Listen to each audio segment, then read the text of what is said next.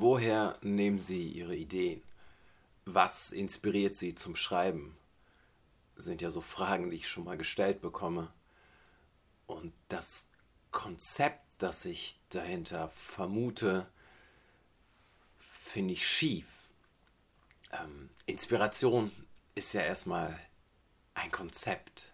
Dass man inspiriert sein muss zum Schreiben, ist ein Konzept. Und wenn man an dieses Konzept glaubt, dann muss ja ganz am anderen Ende dieser Skala das Gegenteil sein. So etwas wie eine Schreibblockade. Und wenn das so für einen funktioniert, ist man ja gezwungen, sich immer irgendwo auf dieser Skala hin und her zu bewegen, weil Leben ist Bewegung und irgendwo stehen bleiben und sagen, okay, hier bin ich richtig, hier bleibe ich, funktioniert meistens nicht, in keinem Zusammenhang. Ähm, Schreiben ist ja einfach ein Teil meines Alltags, ein Teil meines Lebens. Ähm, das ist der Ausdruck, den ich gefunden habe. Und ich finde es seltsam, diesen Gedanken, dass man inspiriert sein muss, um zu schreiben.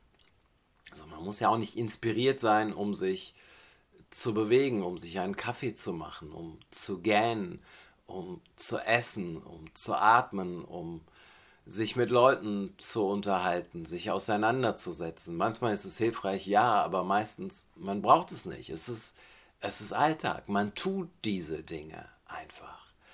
Bei Mike Skinner heißt es, I, I live loops, sleep snares and breathe beats. Und das ist auf die Musik bezogen, klar, aber das, das gibt mein Gefühl für diese Sache wieder. Es gehört zu meinem Leben, zu meinem Alltag dazu. Und ich schreibe nicht jeden Tag, nein. Wenn auch sehr häufig. Aber ich beschäftige mich doch so ziemlich jeden Tag ohne Ausnahme damit, was man schreiben könnte, was mich noch interessiert, in welche Richtung es mich noch hinzieht. Und ähm, das Beste, was passieren kann, ist, sich hinzusetzen und zu schreiben und das, was wir Idee nennen könnten, kommt währenddessen, während ich schreibe, passiert irgendetwas und hinterher schaue ich aufs Papier und bin so, wow, wie habe ich das gemacht? Und die Wahrheit ist, ich habe überhaupt keine Ahnung. Aber für diesen Alltag, den man lebt, muss ja nichts von außen hinzugefügt werden. Ähm, das, der passiert. So, das, das ist einfach, das ist so, wie ich funktioniere, wie ich äh, veranlagt bin. Und verstehen wir uns nicht falsch, natürlich gibt es Ideen, die von außen kommen, aber es gibt keinen Ort, wo ich hingehen könnte und sagen könnte, hier kommen Sie her, wenn es den gäbe, würde ich dort öfter hingehen aber ich habe keine Ahnung. Es ist absolut nicht steuerbar. Manchmal erzählt mir jemand irgendetwas und ich bleibe an einem Satz hängen und bin so, ah, daraus könnte man eine Geschichte machen. Manchmal bin ich auf einem Konzert oder ähm, ich sitze einfach irgendwo und warte auf jemand und denke so, ah, das könnte man doch so machen. Aber alle Menschen haben diese Art von Ideen, diese Art von Assoziationen. Meistens ähm, hört man sich in seinem täglichen Selbstgespräch nicht allzu gut zu. Und so kleine Ideen, die vielleicht wachsen könnten, gehen einfach verloren. Ähm, so gesehen ist es vielleicht etwas, was von außen kommt, aber etwas, was auf völlig natürliche Art und Weise von außen kommt, ohne dass sich irgendetwas dafür wirklich tun muss.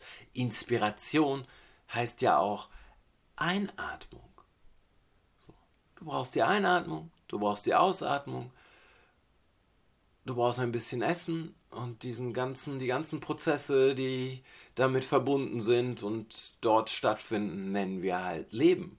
Und das passiert auf eine Art ohne dein Zutun. Das heißt, woher nehmen sie, woher bekommen sie? So, die, die, ich bekomme die nicht, die kommen halt einfach. Ähm, aber ich bin nicht mal drauf angewiesen, weil es, es passiert sowieso. Und es hat ein bisschen gedauert, diese Art von Vertrauen zu entwickeln. Es passiert sowieso, weil ich so veranlagt bin. Und jetzt, wo ich dieses Vertrauen habe, kann ich mir nicht vorstellen, dass es mich irgendwann jemals wieder verlassen sollte.